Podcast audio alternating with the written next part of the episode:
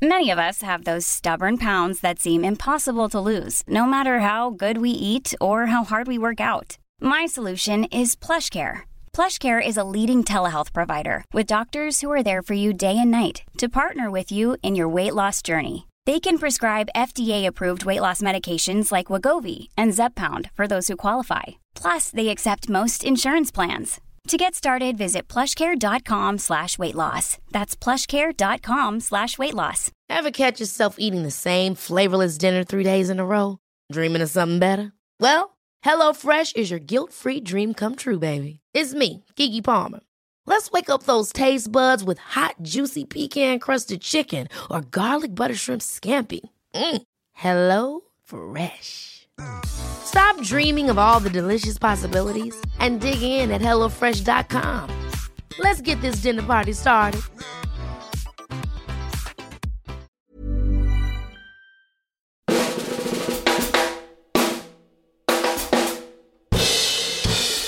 Today on Truth and Movies, Hail to the King, Stephen King, that is. It's a Pet Sematary special. We're exhuming Mary Lambert's first 1989 adaptation. Sometimes dead is better. Before tackling the new reanimated take on the horror novel from directors Kevin Kolsch and Dennis Widmyer. There's a place Rach deep in the woods. But that's not all. We're also reviewing director Jacques Audiard's English language debut, The Sisters Brothers. This is about slapping each other in public. After I slap you, you slap me back. Breathe it. And hearing from director Chris Butler of stop motion animation stalwarts Laika about his new project, Missing Link. All coming up in Truth and Movies, a Little White Lies podcast.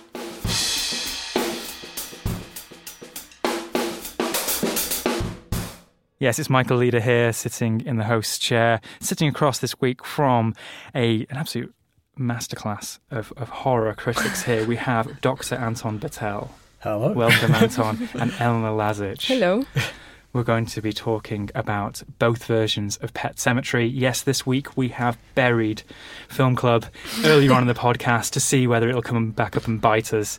But first, we have some correspondence regarding a previous film we discussed on the podcast. This is from George.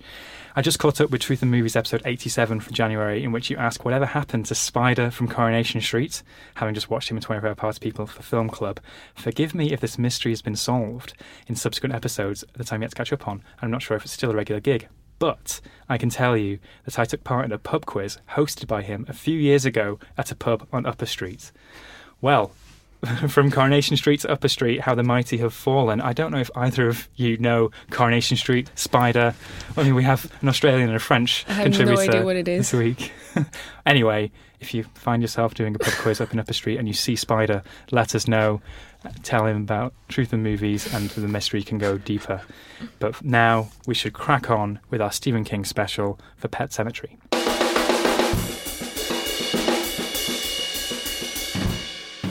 So we're going to start with Mary Lambert's 1989 adaptation here, the story of Dr. Louis Creed and his wife Rachel, who move to rural Maine with their two children. When tragedy strikes, the family, an ancient burial ground not far from their new home offers a diabolical opportunity to be reunited with the dead. This first adaptation was directed by Mary Lambert, a music video veteran who directed Material Girl, amongst others. Here's Fred Gwynne as Judge Crandall, the kindly old neighbour who knows the secrets of the pet cemetery. Louis, sometimes dead is better. The Indians knew that.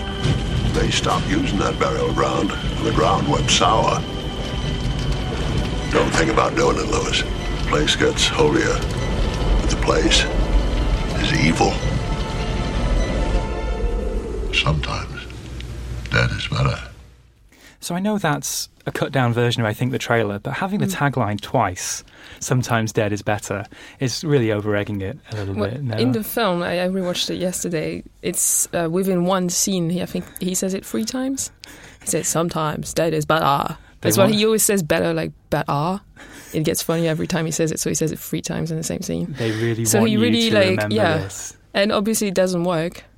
Mm-hmm. Otherwise, there would be no film. That he doesn't listen to his advice. So So, of course, we're talking about Pet Sematary here in both its cinematic versions. But first, let's talk a little bit about the, the book. Eleanor, you, you've read the book, right? yes, it's the only Stephen King I've read, but it's it was. Um, I'm going to read more because it was so amazing. Um, it's interesting because actually um, it, it's a very sad book. Obviously, you would think maybe I would be very crass, and because it's about you know someone losing their child, and like, but actually it's it's very very depressing and very creepy and very violent and almost it reaches this sort of like um, hysterical pitch of grief that's like incredible to see on the page but even to imagine and then to see on screen. I guess that's a, a matter of translation for the directors to do. Like there's so much they can do with this just uh, this insane sadness that seizes the characters. But i was reading about how this novel and apparently uh, stephen king wrote it early on in his career and then he made his wife read it and some friends and they all said it was too dark and he shouldn't publish it. And um, and he said yeah I mean because it's a kind of a novel about how there's no hope and everything. It's just a downward spiral into despair and that's not really and he says himself that's not really what I believe in. So he was not going to publish it. But then he eventually uh, submitted for to his editor for money and it was published. So he Uh-huh. only he only did it eventually for like the money. But um, yeah, I mean, apparently he even says himself that it's uh, the only one he's written that really scares him. And I Mhm. mean, I haven't read his others, but it was very very scary. It's not like all of his other books are laugh riots, though, right? no, but like there's always, I mean, even in this one, there, there are touches of humor, like the just really weird things that people do. Like everyone, I mean, I don't know about his other ones, but I've seen all the Mhm. films pretty much, and. Um, they always do things that are like slightly ridiculous, or like you, you know they think that no one sees them, but you but we see them. I think that's what Stephen King is really good at. It's like to show us how like sort of weak and pathetic we can be sometimes, and like mm-hmm. and you know because we want things and and we're supposed to be these grown up adults, and then we have all these like childish desires, and so that can be really funny, but also obviously easily become really sad and like go into violence. And I think he's really an expert at that. And there are loads of scenes in uh, in the book that are like this. And it's so it's like a wild ride to read. It's like you go from like scenes where like what the hell is going on? This is insane and like really funny. And then stuff that's just really horrible and you can't even imagine. And, and stuff that's really sad. Well, maybe that question of tone and Mm. humour, uh, in particular dark humour, is something we might come back to and talk about the Mhm. films. Anton, so Mary Lambert, by the mid, mid late 80s, gets this project at a time where lots of Stephen King films are being made. And then we're presented with this film. How should we approach this movie now? It's, it's pitched by some people as a lost horror classic. I like the film, but mm-hmm. I'm not. I wouldn't say I'm its greatest fans. I think it has some very good things about it, which are primarily its story. Its story has a real mythic quality, but I think there are some things in the execution of that story on screen that don't really work very well, at least for me. I mean, in particular, the casting of Louis and Rachel, that is, the actors, let me see if I can get their names right, uh, Dale Midkiff as Louis Creed and Denise Crosby as his wife Rachel. I find that they're very bland and plain, and they don't really ever appear to have any chemistry between them. And the transition from them leading a normal domestic life full of hope of a new future to losing everything and suffering this incredible grief actually doesn't really register in the film very strongly. they remain as bland. Um, in fact, the signal of the beginning of Lewis's creed is what I think maybe in the late 80s this wasn't such a crime, but I think now it really would be regarded as a crime. The signal of his transition to grief is him giving a kind of Luke Skywalker like, no! I know it's so good um, which um, is really ridiculous. In slow motion. Um, so I found that their chemistry fails to carry what really is a very good story along. Mm. And if you're going to take the emotions of the film seriously, you need to believe in them as characters, and mm. I just, I just never did. And I think it's a really fundamental flaw. It also, to me, I know that this is a film that a lot of people will cite as the film that traumatized them in the 80s. They've never been able to get rid of the memories of Zelda, for example, Rachel's uh-huh. sister, who died in a really unpleasant way when Rachel was younger, and Rachel has had to bear the burden of the guilt of that event uh, throughout her mm-hmm. life and has been trying to escape it. And Zelda is presented in flashback in a particularly horrifying way, and is in fact played by a male actor. Mm. So these scenes, they're very, there's something very other about them. Watching it now, I don't think it's a very scary film. I realise that scariness is uh, is a very subjective response to a film and not the most useful criterion for anything. That I'm okay with because I find most films aren't particularly scary, but I did feel I needed to engage with the characters more than I did. And It's um, interesting watching this film for the first time. They're TV actors, Yeah. right? Yeah, that's I mean, exactly right. I, I think Dale Midkiff didn't have much of a career outside of this movie, but uh, Denise Crosby is Tasha Yar from the Next Generation, the Star Trek series, and probably not much else beyond that. she And was then- in Deep Impact Was she indeed? Okay. And then Fred Gwynne, um, maybe not recognisable without his makeup, but he's Herman Munster. So Oh, you have the, very much, it feels like a TV movie. And then it is in this pitch of very varying levels Yeah. of, uh, I'd say, melodrama and uh, overacting. Doesn't feel like there's much of a steady hand on the Mm. wheel. Yeah. I, I, oh, sorry. sorry, go ahead. I was just going to say that the, the casting of Fred Gwynne, though, is a real surprise because Mm-hmm. I think they knew they were taking a, a big risk with him Mm-hmm. because he's completely associated with the role of Herman Munster, and it's totally a comic role, a mm. comic sort of vaguely horrorish role. And I think he actually elevates the film mm. more than mm. anyone else in it. Um, I think he's the best thing about the film. agree. I mean, it's no surprise that those lines that you quoted from the excerpt of the film, they all come from him because he's the most compelling character. Just looking at some of the comments we had on Twitter, we had Mark Searby here saying, I'd argue it's one of King's best adaptations. We also have Lorenzo saying it's the only faithful adaptation. Of course, the notion of what is faithful is something that comes time and again when specifically talking about Stephen King's novels. He hates Kubrick's take on The Shining, for example. He wanted to make himself. This is one of the few that he scripted himself, right? So, by definition, does that make it faithful?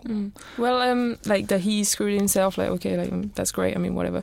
But I, I do think that there's some things that are in the novel that are.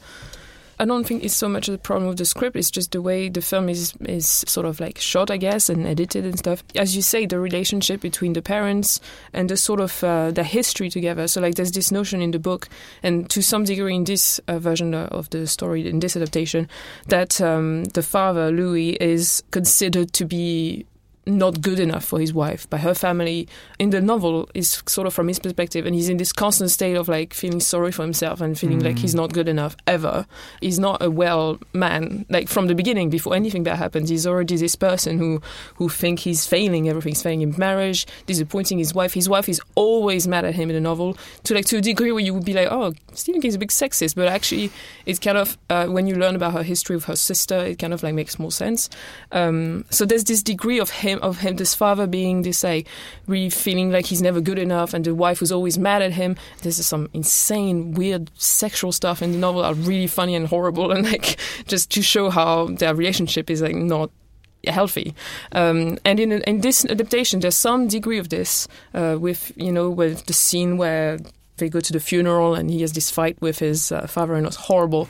That's in the novel um, and but there's much more of this in the novel. And you, you get more of a sense of his perspective in the novel that actually helps you follow him when he goes to do these insane things in the pet cemetery and really carries through you with, with his pain and with his grief and with his feelings of being not good enough and having failed his wife his children everything. And in this film there is some degree of that but it's as you say, it's quite clumsy and it comes and goes and it's kind of confusing. But I still do think that this adaptation is, I guess, yeah, more faithful to the novel because it does this, at least it tries and it does it to some degree, whereas the new one doesn't at all. Well, get to that. So you, Mm. you did a ranking of most of Mm. King's films, Yeah. uh, film adaptations. Where did this one come for you? Um, I don't remember the number, but it was quite high because it's uh, sort of a favorite in my house. Yeah, it's thinking about King adaptations. There is the gold standard, maybe the top five or six that I don't know. Most mainstream film fans would say that it's The Shining, Carrie, mm. Shawshank Redemption, Green Mile. Maybe The Mist is the most recent addition to that. But then underneath the crust, there are sometimes the slightly shonky, slightly strange adaptations Yeah. that could be quite exciting, and maybe this is one of them. Yeah, I feel like this is almost um, in the sense of like hysterical sadness and violence and horrible. It's quite similar to Christine, and I wish it was as good as Christine. I think Mm, I Christine is Christine, a masterpiece.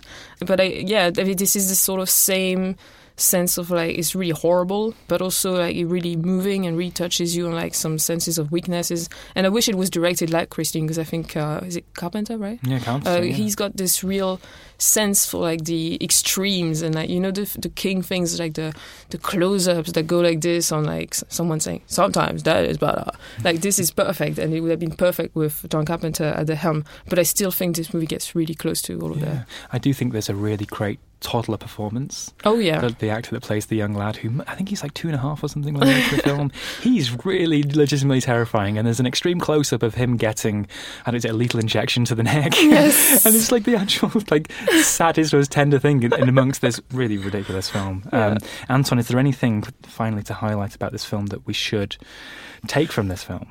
This is a little bit of a long story, but not too much of a long No, story. go for it. Um, when Stephen King's The Shining, Mm-hmm. written in 1977, was adapted by Stanley Kubrick, there's a famous sequence in the novel where the chef, Dick Hallorann, who's Mm. on holiday in Florida, receives a kind of psychic signal that something is wrong, and he returns cross country to Colorado at great effort and actually contributes to saving the family. And in Kubrick's version of this story, rather famously, Dick Hallorann goes through all these motions. He receives the signal. He goes through the arduous process of returning through snow and sleet and all kinds of horrific climactic conditions. Finally, makes it to the Overlook Hotel, steps in, and receives an axe to the chest and is dead and cannot help the family. And Stephen King famously has disowned um, Kubrick's adaptation of The Shining and really, really disliked the changes that were made to his novel. And I think this scene is absolutely key to that. It was just such a betrayal of mm. what the novel was about. But of course, that means that it's a real coup for cinema. I mean, I think it's one of the best decisions that Kubrick made in adapting because it means that the audience that is familiar with King's novel and has come to this film through King's novel is suddenly left gasping, not knowing what's going to come next. Mm. And I mean, in a sense, there's a scene in Pet Sematary that is almost like a response. It's like a hmm. dialectic with this dynamic because Rachel has to travel cross country after receiving a psychic message hmm. to return to her home to rescue her family, which is in peril. And in fact, the film stays very true to the novel, to King's hmm. novel, because King did the adaptation himself. This time he's taking his property back. It's his now. But of course, what happens to her is the same as what happens to Hallorann in, in Kubrick's film. And it could be argued that the remake of Pet Sematary is doing a Kubrick to the ah. original material and to the original adaptation of Pet Sematary because it's, again, leading us down a path with which we're quite familiar from having read the novel or having mm. seen the film, and then suddenly it veers off in a different direction and we're left not quite knowing where it's going to go. I think that's the perfect point to maybe move on to the new version and maybe to just put a little spoiler warning on here. There are certain things that are in the trailers that people have already called out saying that's a spoiler for this new version. Maybe we'll touch on things here that people may not want to know mm. before going into the film blind. But let's just go ahead and talk about the new version.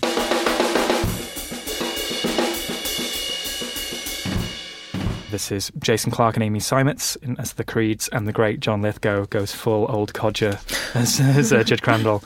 Uh, let's hear a clip. What's going on? I wasn't ready to say goodbye to her. You're scaring me. Just tell me what you're talking about. It's my fault she died. I had to bring her back.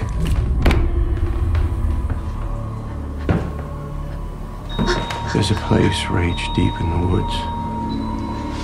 Beyond the pet cemetery. It brings things back. Are you happy, Mommy?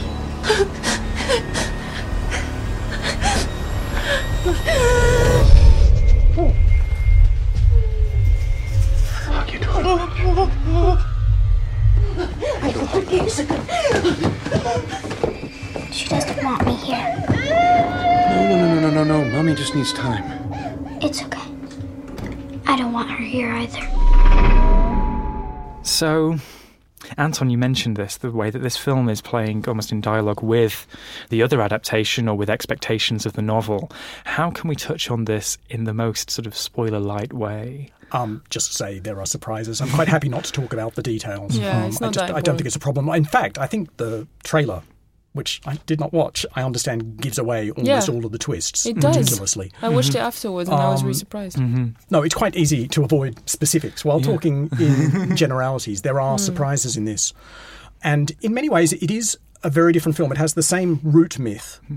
but the difference between the Pet Sematary from 1989 and this Pet Sematary is something like the difference between Tim Burton's Batman, also 1989, I think, ah. and Nolan's Batman, in that Lambert's film is kind of grotesque, gothic. It's got a very Burton-esque feel to it. Mm. The sets are over-designed. The pet mm-hmm. cemetery itself, you can see is a set, and it's wonderfully stylized. I don't mean that as a criticism. I think it's mm. fantastic, but it's really designed. You know, the hell is designed out of it.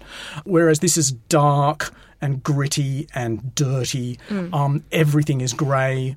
It has a much more serious tone to it. Yeah, so much of that ridiculousness or the, the, the boiling over of dark humour that we mentioned, Mm. Eleanor, that's that's gone from this film. Yeah, I think that's a big problem because um, if you're gonna, uh, that sounds like a big statement, but if you're going to adapt Stephen King, it feels I'm sure he's written some more serious, less um, grotesque, exaggerated novels, but this one is is just so. It's not about realistic things at all. It's about what if uh, you were so sad that you, you did something so horrible, even though you knew you shouldn't do it because nothing good will ever come of it. I mean, it makes no sense to do this, but it makes sense if you're grieving. And this film tries to make that in sort of a realistic, serious register, and it just doesn't really work. I mean, it Mhm. just it doesn't flow from one. Even though those individual scenes might be quite, they are really quite tense. I was quite uh, pleased with the vi- pleased with violence, pleased with the treatment of like the horror of uh, the individual scenes, like uh, really some amazing jump scares. I don't mean that in a demeaning way. I think jump scares are what I mean. If you do it well, it's great, but it, it doesn't really flow really well from one scene to the other because you don't really understand what anyone's doing anything because it's so serious. Mhm. And I think, as you said, the um, sets in the Mary Lambert's adaptation are really stylized, and that's part of like the sort of language of the film. It's like a, a sort of uh, imagination, like a, a dream, like a, an exaggeration of reality. It's like a fantasy register, and this is trying to be more in a realistic register, and it, it just doesn't gel for me. It's just it's very. And uh, my screening, people were laughing, and they weren't supposed to. Interesting. There's no one laughing at the screen I was at, but Mm. it, this adaptation feels to me very much like a post-it Stephen King adaptation. Yeah. So the posters have that strapline, which is from the creator of It or from the mind who brought you It, as if you can't just say Stephen King. Yeah. but also what that adaptation of It last year did was it seemed to be a thrill ride, really just inserting as much tension, suspense, jump scares, kills, and so Mm. on.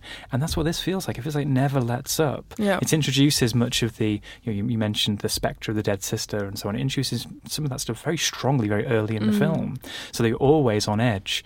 And it comes across as a film that only plays in one register, Yeah. really.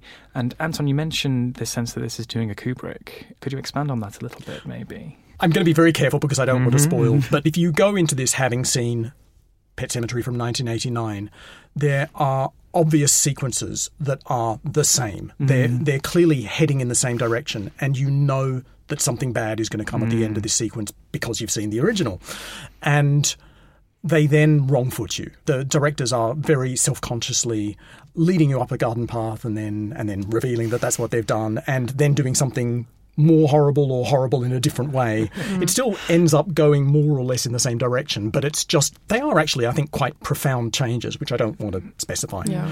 I mean I think in a way it's a very self-conscious sequel mm-hmm. um, in the way that it does this. It's almost as though this film is taking the original film and burying it, and something comes back mm. that you can recognize, but it's different, which mm-hmm. is really what the film is about. In many ways, unlike Eleanor, I prefer this film to mm-hmm. the original. I would have to stress again, I don't love the original, and I don't love this either. I certainly liked this, but I do think it also has its problems. Mm-hmm. Which are, oh, let's see. Go ahead. Um, the first is that although it's trying to escape the original, it's trying to do something that feels like a post millennial film and not a, an 80s mm, film. Mm-hmm. It just can't get away from its roots. Um, so there are various things in it that sort of aren't 80s and yet are completely 80s. Um, and I can say this, I think, without spoiling. The character of Victor Pascow, um, Victor Pascow, we should say, in the first film, is the first patient that Dr. Louis Creed treats in his new job in Maine. And the patient dies um, from a very traumatic injury and then comes back as a ghost and tries in various ways to help the Creeds avoid trouble, but he tries in vain. And in this film, one might say rather voguishly, his race has been changed, hmm. his ethnicity has been changed, and Victor Pascow is now black. So you think, oh, well, that's very late, you know, 2010s. But he's also, in a very 80s way, literally the first to die. And it's the most 80s throwback thing that you could possibly have. And it's very self conscious, but it's kind of silly in a way that the film isn't silly. Yeah. And it doesn't really fit the tone.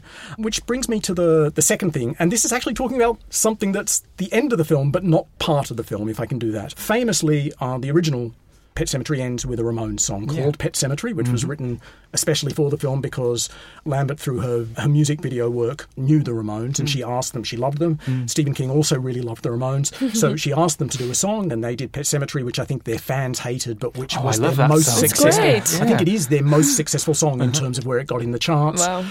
And, you know, in the 80s, lots of films ended with kind of dumbass rock songs, and that's just sort of what you did in the 80s. If you have a film made now that is trying to present really serious, somber emotions and mm-hmm. grief and trauma, there's much more trauma in this film, I think, mm. than there is in the mm. first film. Because we're told there are all kinds of hints that Dr. Louis Creed has come to Maine because of the trauma that he experienced in his last job. Mm-hmm. And it's also clear that his wife Rachel is much more traumatized by Zelda than she was in the original film. It's much more obvious because mm. she's seeing her ghost before anything happens. Mm. Um, and they're both trying to escape trauma. And once you start dealing with themes like this in any kind of serious way, you can't end with a cover version of that song because that song is inherently silly. I'm not saying it's a bad mm. song, mm. but it's ridiculous. Its mm-hmm. lyrics are completely ridiculous. You know, I don't want to be buried in a pet cemetery. I mm-hmm. mean, it's um Well, even the notion of having a, a title theme song over the end credits. Yeah. it just and for me that song actually destroyed the tone of the film. I think it was a real I think it was a real misjudgment on the parts of the filmmakers even though I do understand why they put it there Right. in acknowledgement of the first film, but sometimes, you know, some things are better left buried, you know, there's better left dead. Dead is better. Yeah. I suppose one thing I'd like to ask, and this is maybe as, as, a, as a reader of the book, Eleanor, they introduced this visual, recurring visual motif of the, the children in animal masks. It's there on the poster. Mm. It's not so much there in Mary Lambert's original. Is that completely fabricated It's for this completely film? fabricated. Because I don't think they really explore that at No. all. So it just feels like something that maybe even the marketing team said It's it would be a good hook for a yeah, poster. They're more present on the poster than in the film itself. Like even in the film, the new film, they talk about it for like a minute and then it never comes back again. And whenever they go bury a pet or anything in the cemetery, they don't put on masks or anything. And it just feels like, oh, you're trying to make it like a sort of, I don't know, Wicker Man cult thing. Like it's not scary. So why would you do that? In its defense, though, in narrative terms, it's a much more economic way of telling us the story of what the Pet Cemetery is than in the original film, which is just Fred Gwynne telling us at length But I for love no him. obvious reason. And here it means Um, that John Lithgow gets less stuff to do. That's true, but I think it's a blessing that he's not just an expositor. Oh, but I, I Uh, think the role of that character who's just here, hey, by the way, I live across the street, there's this weird pet cemetery, let me tell you everything about it, is so important because then, I mean, in the original film, he starts feeling guilty for everything that happens because he thinks that by telling them, he made it happen. Yeah, and here that's completely gone. So it's just like, why is this guy telling them to do this thing? He knows it doesn't end well. So it just feels completely absurd. And to me, it's just like, it adds to the incoherence of the text. And you have John Lithgow, who's an amazing actor, wasted on a character that makes no sense to me. I don't particularly like either of these films, to be honest. Mm. And it all hinges on the fact I don't buy Judge Crandall's thought process and his logic in Yeah. revealing the myth of the pet cemetery to these people. He has to be a, either a very sentimental or stupid person to do it. I thought, though, this film does a much better job of that than the mm. first film because in this film there are hints that there's something about the place that makes people behave that way. Right. He has actually been to that cemetery Mm. before, and it therefore has an influence over him. And he does make reference to this, and that's also what happens to Louis. Yeah. Once Louis has gone there once, he can't help going there again and again and again. And that's the and it is something about the place itself. The place becomes a kind of source of certain types of aberrant behaviour. And once you're caught in its kind of tractor beam, you can't really ever escape, even if it gets you decades later, as it does with Judd. Um, Judd is doomed from the moment he's gone there. Well, we, we've spent our night in the pet cemetery and now we need to struggle out of the dirt and, and go back to our lives. Before we do, though, let's put some scores on this. This is in anticipation, enjoyment, in retrospect, as we do in the magazine. Eleanor, would you like to go first for this? Um, anticipation, I would say four because I was I thought that as much as I love the original film, I think that ways to make it even more resonant and like because the novel is so rich, so I was looking forward to it. And the cast, I also I want to go on the record as a huge Jason Clarke fan, even though I think he's quite miscast here. I think it doesn't work, and uh, so I was looking forward to it. But then enjoyment, I would say like three, and then in retrospect two because I'm really disappointed. Mhm. Anton, I know you don't like scores. Uh, I don't. I'd, I'd, say also for because I really love the filmmakers. Their previous film, Starry oh, Eyes, oh, which course, I think yeah. was their first film. A Fright is, Fest sort of gem, wasn't it? Um, yeah. yeah. sorry, I should say the filmmakers are called Kevin Koelsch and Dennis Widmyer. Yeah. And um, I think they're real talent. So I was really looking forward to this. For the film, enjoyment of the film itself, Oh boy, I'd say probably four until the closing credits, and then I would actually say two because I really found it very destructive of the film. And so, if you're going to see the film, there's no coda. you can walk out as the credits start rolling, and you will have a better time. Block your ears. Um, but in retrospect, I would give this a four. But I'm going to. Wow. Do you mind if I qualify that slightly? Go ahead. this film's greatest enemy has in fact been hype. It had its world premiere at South by Southwest, and reports immediately came back that this was the new face of horror, that this was going to change everything. It's an extraordinary film. People were terrified, and you know, it did all mm. the things that a horror film should do. And this just isn't the kind of film that can withstand that kind of expectation because it's it's a quite good mid-level horror film. It's not really, I don't think, trying to be anything else. It's not particularly ambitious, no. mm-hmm. and therefore I'm going to say that for because the more I worked through its themes and thought through it, the more I liked it, especially the theme that isn't in the original, a theme of change and transformation mm. and how that affects, in fact, the changes to the film at the end, because the last third is very different from the last third of the original film. Okay. And um, butterfly motifs, all this stuff about change, which is runs throughout the film, and I liked I liked that as a new theme. But when I say four, don't think that that means this is a film that's worth getting all hyperbolic about because it just isn't. It's four for what it is. And so, thank you. I was a victim of the hype, so yeah, in, in anticipation, probably a three, uh, mediated by the fact I wasn't a fan of the original adaptation. And what I wrote down before we started this conversation was 322. I didn't enjoy this very much and I thought it was a silly movie, a silly adaptation. But as always, I, I such enjoy talking about horror films with you two and you always enrich, the, enrich these films uh, through conversation. And maybe I will go and revisit this Sunday, Anton, mm-hmm. but I'll take your tip and cut out the end theme. anyway, that was Pet Sematary in cinemas this week. Let us know what you think if you do see it or if you rewatch the Mary Lambert original at LWLies on Twitter, lwlies.com slash podcast, or Truth and Movies at tcolondon.com. Up next, The Sisters Brothers. Wow. Nice. Yeah. What you're hearing are the sounds of people everywhere putting on Bombas socks, underwear, and t-shirts made from absurdly soft materials that feel like plush clouds. Yeah, that plush. And the best part, for every item you purchase, Bombas donates another to someone facing homelessness. Bombas, big comfort for everyone. Go to bombas.com slash ACAST and use code ACAST for 20% off your first purchase. That's bombas.com slash ACAST, code ACAST.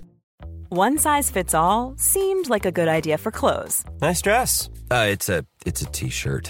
Until you tried it on. Same goes for your health care.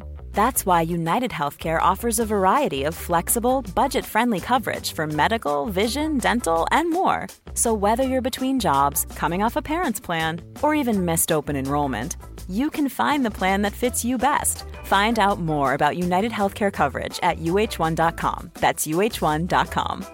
Many of us have those stubborn pounds that seem impossible to lose, no matter how good we eat or how hard we work out. My solution is PlushCare PlushCare is a leading telehealth provider with doctors who are there for you day and night to partner with you in your weight loss journey. They can prescribe FDA-approved weight loss medications like Wegovy and Zepbound for those who qualify.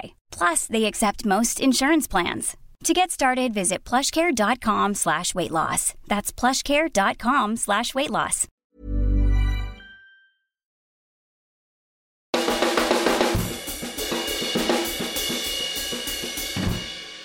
John C. Reilly and Joaquin Phoenix are a pair of infamous assassins in this adaptation of the novel by Patrick DeWitt from director Jacques Audiard, whose previous films include A Prophet and Rust and Bone. The sisters brothers are on the trail of a gold prospector, played by Riz Ahmed, and his unlikely ally, a detective, played by Jake Gyllenhaal.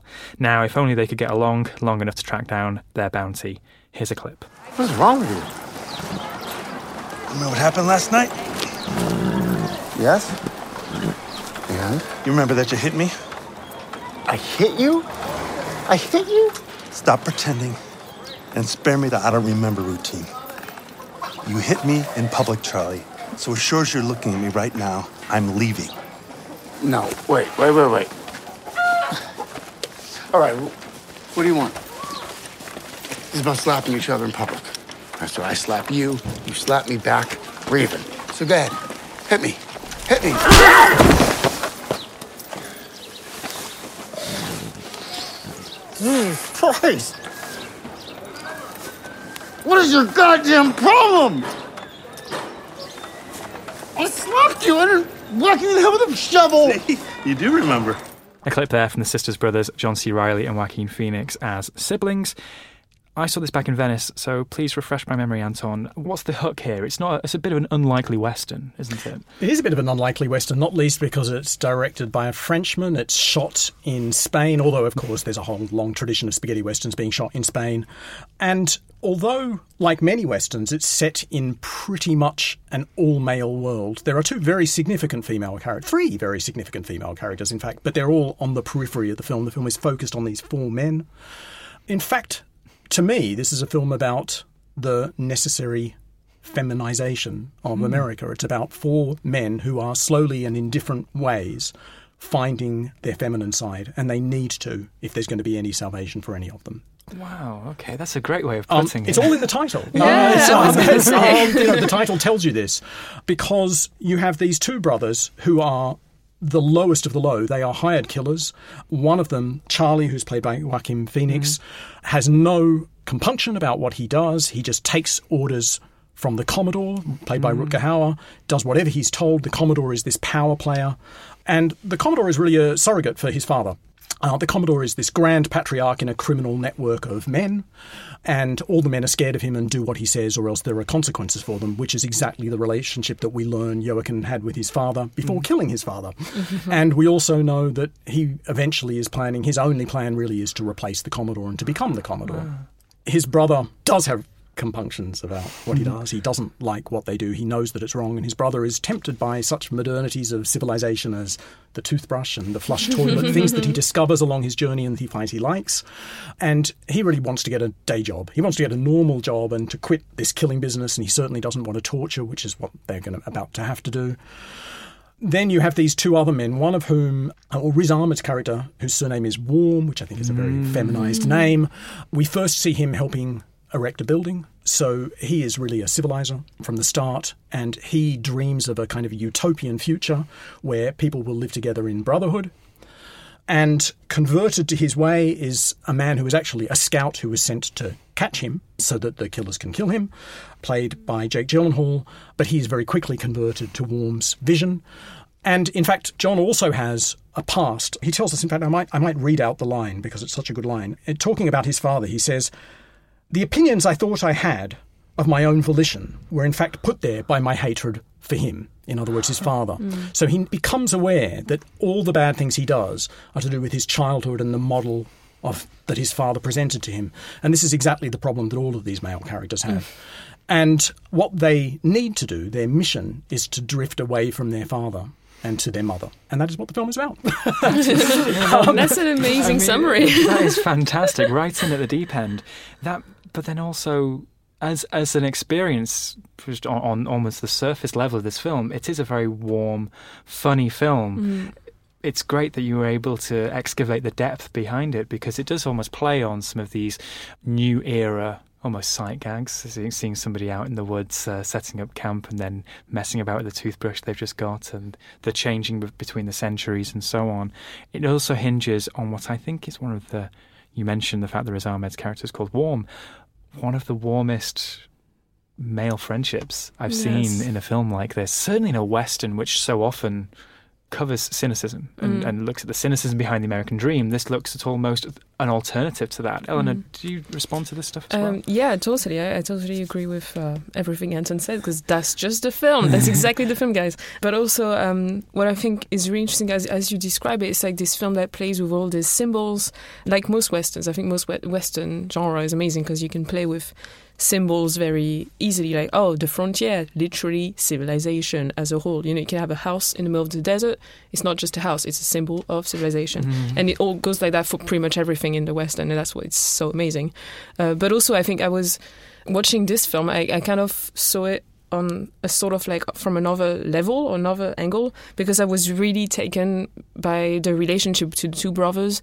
As brothers, like not really as Mm. gangsters, or even though that obviously that's their life that plays into it. But uh, it's like a film of symbols, but also it makes those symbols very real. It's like they're real people. Like the John C. Reilly character, he's such a touching person because he wants to do all these things. He wants to get a wife, get married, have children, have a normal life, get out of the life of crime, but he can't help helping his brother all the Mm. time, even though it means like he's pursued by you know other killers and involved in horrible things, and he doesn't need to do this. He could have his whole li- own life if he wants to, but he just loves his brother, and that's a tie, a, a bound that he can't break and he, he can't bring himself to break and just seeing it from that perspective of like just um, almost like psychological re- realism relationships between those characters it was so moving to me to see like um because um, i mean i have a twin sister and like our relationship is not like this like let me just make that clear. Uh, but you know sometimes you, you you do things and because you think you have this sort of like responsibility to your sibling and it's like a, a really strong relationship strong tie between two people but it's like sometimes it's like uh, you feel like you're not free from it uh, sometimes it's liberating but some, sometimes it's the best thing ever. Is like the best friend you've ever had. Sometimes it's something else. And i thought that this movie explored the complexities of this relationship so so well. Like even though they're not twins or anything it's like it was just so and it made it exciting by being a western by being like they might die. Like Mhm. literally everything they do it feels sometimes very light. Like oh yeah they kill someone. Oh they just run around. It's very funny and very quick and it goes from like places to places very fast. It's like a comedy. You don't really feel like the weight of death is that much but it, that's what it's about as you said anton. Eventually they have to realize.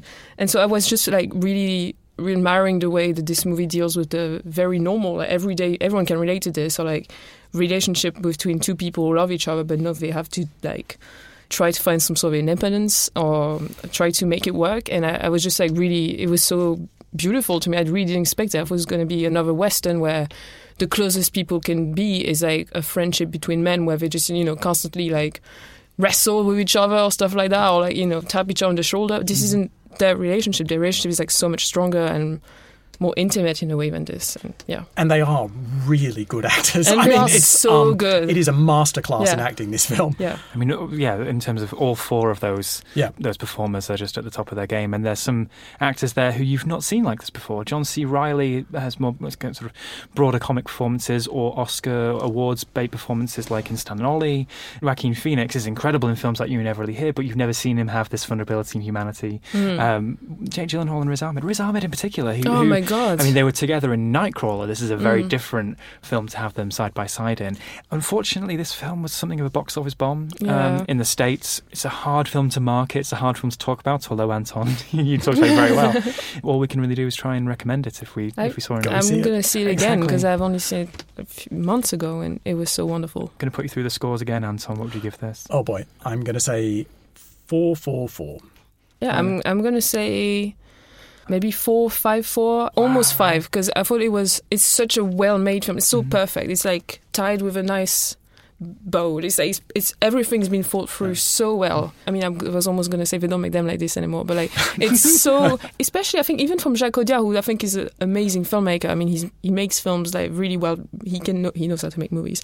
um, but even from him, like watching this sort of like genre film that's just so well thought through and the story is so it's so rich. It's like you, you go to the cinema you expect like oh Jacques Audiard western like whatever. And then you get something so much richer and warm. And he, he's not really especially making very warm films mm-hmm. usually I think. I mean sometimes quite cheesy and weird you know like Rust and Bone whatever. But this isn't at all like Rust and Bone. This is very sincere and heartfelt but in, in a genuine way and, and it's Mhm. great it's wonderful and it looks amazing as well It does. I wasn't a fan of uh, his previous film, Rust and Bone. I thought it was quite manipulative. Um, Uh, yeah. But uh, yeah, I was really impressed by this. The scores I put down would be three, four, four, but I really can't wait to rewatch this Yeah. after seeing it back in August. Mm. I can't wait. But this sounds like a resounding recommendation Yes. for the Sisters Yeah, Brothers from the round table here. Go and see it. And to finish, a special treat an interview clip with director Chris Butler, director of Missing Link, animator at Laika Studios, the stop motion titans who've made five films in 10 years, ranging from the chilling children's horror Coraline to the sweeping adventure Kubo and the Two Strings. Missing Link is more of a globe-trotting buddy comedy, pairing up a gentleman adventurer with a Sasquatch who just wants to find his own place in the world. You can find out more about the film on lwlies.com, where there's a review from our own Adam Woodward. But for now, let's hear from Chris Butler, who started Laika 13 years ago as a storyboard artist and hasn't left since. I asked him what the studio's founding principles were and how they've evolved over the years. The fact of it is, I am an animation fan. I love animation in all its forms. And I think that there is room for it all. I don't think that we all need to ape each other. And I think Travis Knight is of that principle too. I think he embraces the fact that we did something truly original with Coraline, mm-hmm. and he wanted to continue that. He didn't want to repeat himself. He didn't want to make five more Coralines. He wanted each movie to have its own unique story to tell and its own aesthetic. And I think if anything has become the brand of Laika, that's probably it, is that we are trying to do something new and fresh each time. Mm-hmm. It's the ident that comes up at the very end of the film, where it has like a little flash of oh, every yeah. film, which is actually really exciting. Seeing all of those different worlds side by side for a second. Yeah, I when we did the one for Missing Link, I was I, I wasn't even thinking about that and then we add something to the end, and it's like, oh wow, if we keep on doing this, the ident at the end is going to be ten minutes long. Missing Link, of course, has evolution as one of its key themes, both this sort of missing link in the evolutionary chain, but then also personal growth. Yes.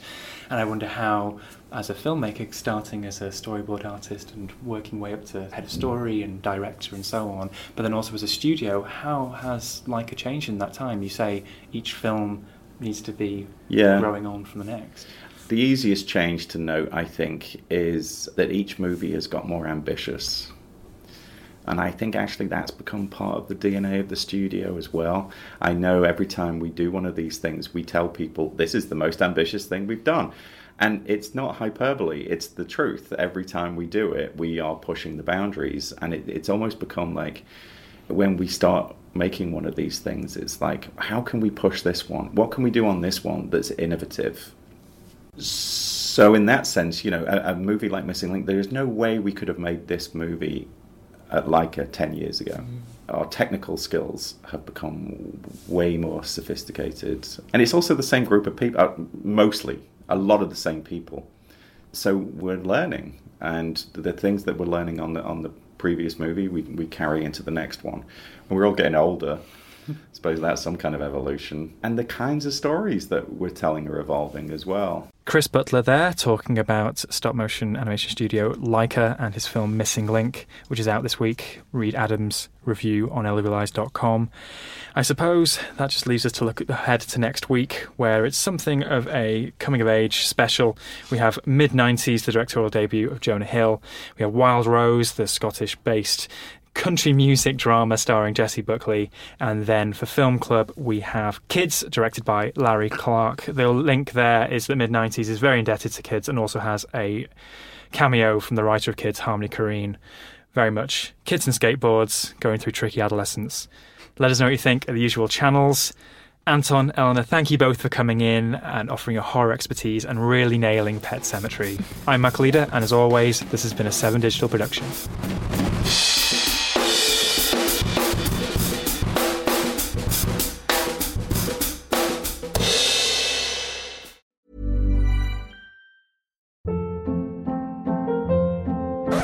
Hold up. What was that? Boring. No flavor. That was as bad as those leftovers you ate all week. Keke Palmer here, and it's time to say hello to something fresh and guilt-free. Hello Fresh. Jazz up dinner with pecan-crusted chicken or garlic butter shrimp scampi. Now that's music to my mouth. Hello Fresh. Let's get this dinner party started. Discover all the delicious possibilities at hellofresh.com. Planning for your next trip? Elevate your travel style with Quince. Quince has all the jet setting essentials you'll want for your next getaway, like European linen, premium luggage options, buttery soft Italian leather bags, and so much more. And is all priced at 50 to 80% less than similar brands. Plus, Quince only works with factories that use safe and ethical manufacturing practices. Pack your bags with high-quality essentials you'll be wearing for vacations to come with Quince. Go to quince.com slash pack for free shipping and 365-day returns.